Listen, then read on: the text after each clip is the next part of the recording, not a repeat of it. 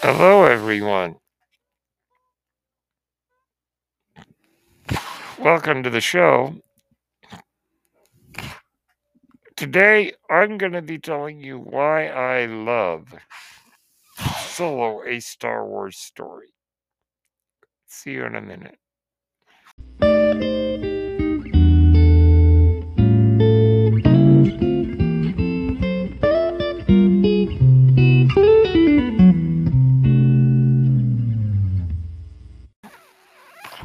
Hello, everyone. Welcome to a larger world. My Wednesday show, presented by Page Turners They Were Not, my Star Wars podcast. Yesterday, some crazy things went down that I don't want to get into here. Uh, the only thing I will say is this if you're wondering what's going on and where to turn for the real answers, read the article in Vanity Fair. Read the paragraph in question. When the author of the article, Anthony Breznican, is discussing why Solo didn't do well at the box office with Kathleen Kennedy, read that paragraph. Read what is actually written there. It's not a well written paragraph, it's a confusing paragraph. But I would say, nonetheless, you should read it. And don't, by any means, trust Screen Rant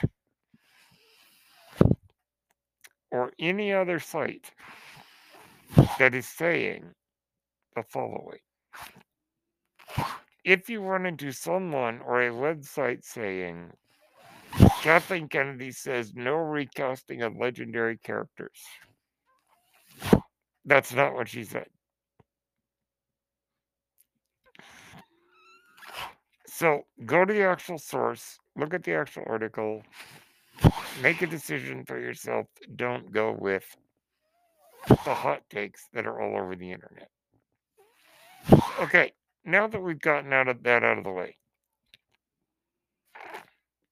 let us turn to my love a solo Star Wars story. Directed, of course, by the great Ron Howard. Written by Lawrence and Jake Kasdan. It went through a very, very troubled production. Yes, it's true. The final product, I think, is great. So let's let me just get this out of the way, the behind the scenes. Christopher Christopher Miller and Phil Lord, the directors of 21 and 22 Jump Street, Cloudy with a Chance of Meatballs 1 and 2, and the Lego movie were hired to direct Solo a Star Wars story. Based on, or with the screenplay, I should say, with, with the screenplay by Lawrence Kasdan and Jake Kasdan, his son. Lawrence Kasdan wrote Empire Strikes Back, Return of the Jedi, and The Force Awakens. So they were hired to direct this film. Apparently, it wasn't quite going the way that people hoped. Uh, they were straying from the script, doing a lot of improvising, ad libbing. And apparently, Alden Ehrenreich, who plays Han Solo, went to Kathleen Kennedy and said, I don't think we're making the right movie. He said it felt too much um, Ace Ventura. Okay. Now that's what he said. Like I said, you don't you have to take people's words for what they are, someone's own opinion. regardless of all that, Chris Miller and Phil Lord were fired. Ron Howard was brought in to basically remake the film. Okay, now a lot of people think that Chris Miller and Phil Lord were treated unfairly by being fired. Uh, let me just say this. They were hired to direct a screenplay by Lawrence Kasdan. They did not respect the screenplay. And that was a no no with Lucasfilm. In my own opinion, they were right to fire Miller and Lord. Because you're hired to do a job, and if you don't do it, if you are or asked to build a house based on a certain blueprints, but you say, yeah, forget the blueprints and build your own house, you're not doing the job you hired to do. Now, we can certainly argue maybe they should have been allowed to write their own screenplay. Okay, that's fair. That's fair. That is not the reality of it. So, in all honesty, I really don't have a lot of sympathy for that, that they were fired. But we are not going to, I'm not going to dwell on that. Other than to say, yes, the making of the movie was a mess. It's absolutely true.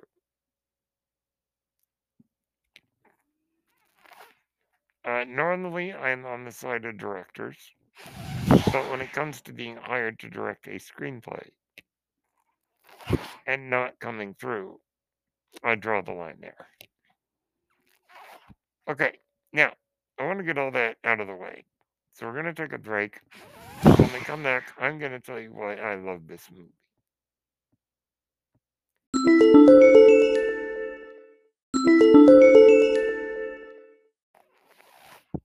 Okay, we are back. All right, so let us take what we know, or what we think we know, about the making of Solo and put that away for now.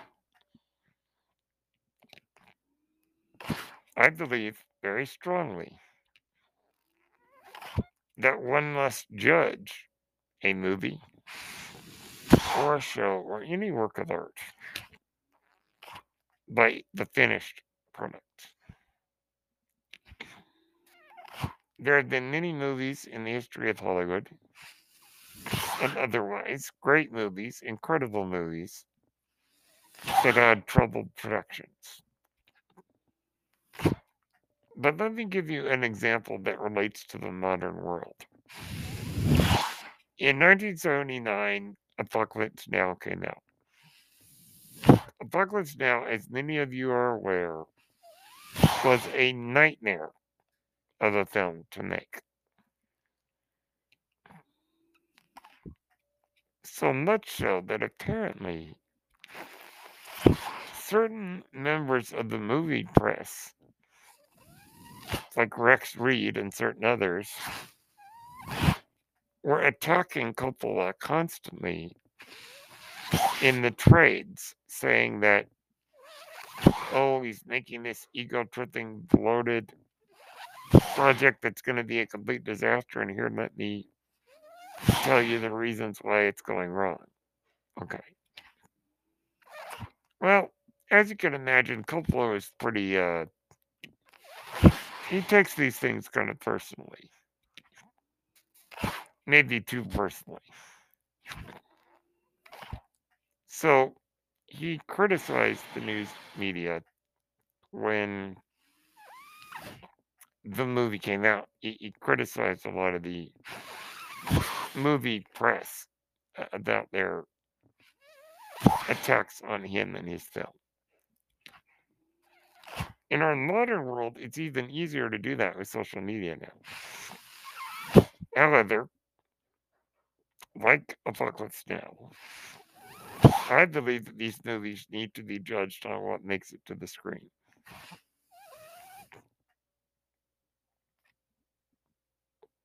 I believe what made it to the screen was Solo. It's great. It's a good, fun thrill ride. Very space opera. Very fun. That's really what it is. It's fun. It's light. It's got some great characters. And so many other reasons. But let's look really quick at Alden Ehrenreich as Han Solo. While it is true he did not work for everyone, he worked for me. And one thing that came to mind is I heard that there were some who felt that he just wasn't cynical and hard edged enough like the Han Solo that we know. And yeah, there is a certain difference with his character. The scene on Savareen with and Qi'ra, I think explains it all. He says to her, I'm an outlaw. I'm a bad guy. She, of course, refutes that. I think that the Han Solo that we see in the original trilogy, his walls of look at how much how too cool for school I am. I think that's a facade.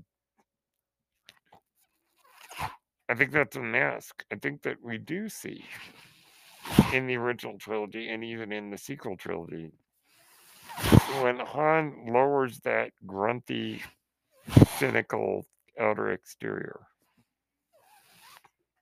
When we see the gentler moments, the softer moments, with Chewie, sometimes with Leia, sometimes with Luke. That's where I think that's I think the spirit of what I see in Alden's performance. He is less cynical. He is less hardened. Jaded. Now, mind you, this is earlier in his life. He is 20 during the events of Solo. He's 30 when we meet him in the original trilogy. A lot can change in a person in 10 years. Um, and I think that as life comes along, I think Han will start building up that jaded exterior. So that was totally fine for me as Alden. And even though Alden doesn't necessarily look like Harrison Ford, um, I think he was able to capture the spirit of Han Solo. A spirit that maybe didn't work for everybody, but it worked for me because I see, as I just discussed, the character that I think Han Solo really is. Okay, Donald Glover as Lando. All right. This was fan casting that came true. He might be the show stealer. He captures the swagger, the you know, wheeler dealer attitude of Lando Calrissian in a great way, and I love getting to see the Millennium Falcon. Under Lando's control is very clean, is very like fancy. That's what Lando is. That's the the the aura that he is cultivating. Joonas Suotamo Chewbacca is fantastic taking up the reins from Peter Mayhew. Okay, Emilia Clarke. Oh my word. I love the character of Qi'ra so much. I think I have a crush on her too. I think she's a great addition to the story. And I just love her spunky attitude. And the mystery of the character. What did she do to get out of Corellia? It's very vague, but it'd be interesting to know. Tobias Beckett might be one of my favorite new Star Wars characters. Woody Harrelson, yet again, playing a lovable scallywag like he usually does. A ne'er do well but we can't help but like. Till last second, yes, I, I'm looking at his figure.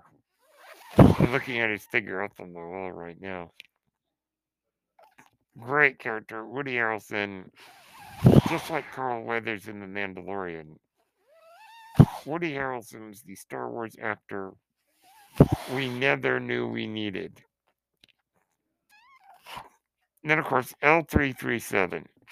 Phoebe Waller Bridge from the show Fleabag is fantastic as L3. L3 is full of so much personality. I love that she's kind of in a romance with Lando. I think that's hilarious. Uh, there's just, you know, uh, Paul Bettany's Dryden Voss is great. There's just so many wonderful things about the characters. Now, the story, I think the story to me is not. I find the story of the characters more interesting to me than the plot of the movie. If that makes sense. Um, the there's some great action scenes. The train heist on Vandor, the Savareen standoff, the liberation of the mines of Kessel. Just some really great moments and beats and uh, you know the chase through the the maelstrom. Just some, some great stuff in that regard by the way one character i failed to mention. Enfys Nest. I'm looking at my funko i have of her right now. What a great character that erin kellyman plays. And a great revelation that she's just a kid. I love that the marketing was very coy with who the character was. And the way that she's filmed during the train scene, you think she's bigger than she actually is. Also, the fact that Warwick Davis is standing next to her in certain scenes, which makes it seem like she's a giant. I love that. And I love Erin Kellyman. I cannot wait to see her in the Willow series. She was also great in Falcon and Winter Soldier. Uh, so there's a great action moment. The one thing about this movie that to me is probably the number one reason I love it is the score by John Powell. Yes. Oh my word. When they announced they were casting John Powell, who did the score to How to Train Your Dragon, to do the score for Solo. I was so excited. And I'm glad they kept him even when they had to redo the movie. His score is magnificent. I think I listened to it more than the sequel trilogy score, more than the Rogue One score, even perhaps more than the Revenge of the Sith score. It is quite simply marvelous. And it reminds me, because I'm an opera fan, particularly the love scene between Han and Qi'ra, reminds me of the music of the opera Turandot by Giacomo Puccini. One of my favorite operas I actually got to see this on stage at San Francisco Opera. If if you are if you if you want to know what it what the music from the opera sounds like, listen to the opera aria or aria meaning solo in in opera talk called Nessun Dorma. It was the signature piece of the great opera singer Luciano Pavarotti. If you're wondering who that is, that was the big guy in the three tenors. Um, anyhow, the music, particularly of the Hanan Kirillov theme, sounds like it's lifted from a, a Puccini opera. The music is extraordinary. It is pulse pounding. It is emotional. It is just lovely to listen to. And also incorporates, on occasion, some use of the original trilogy scores. The name theme for Harlem is actually written by John Williams. And then John Powell took that and created the rest of the score. The the two themes that really stand out to me are one and two the Cloud Riders theme, which has got an incredible choir. Also the liberation of the mines in Kessel. It's great. They're like Canadian brass sounding music. So as far as like visual effects are concerned, yeah, it's all right. Uh, and things like that. So what works for me in this film the characters and the music. And they work in such a big way that I can forgive a lot of the weaknesses that are in the other parts of the movie because I love the characters and the music so much. So, despite all the trouble it took to make the movie, despite that it, yes, it was truly, this is not hyperbole, it did fail box office. Like, it did not make back what it cost. Despite all those troubles, I think the finished product is great. And I hope that more and more people discover this film. And even those who saw it and it wasn't their cup of tea, maybe if they go back and see it again, they might find something new. If not, that's fine. But I can tell you that it works for me in a big way. So, my name is Brennan Marr. That noise you're hearing is my ventilator. Thank you for tuning in to A Larger World presented by Page Turners.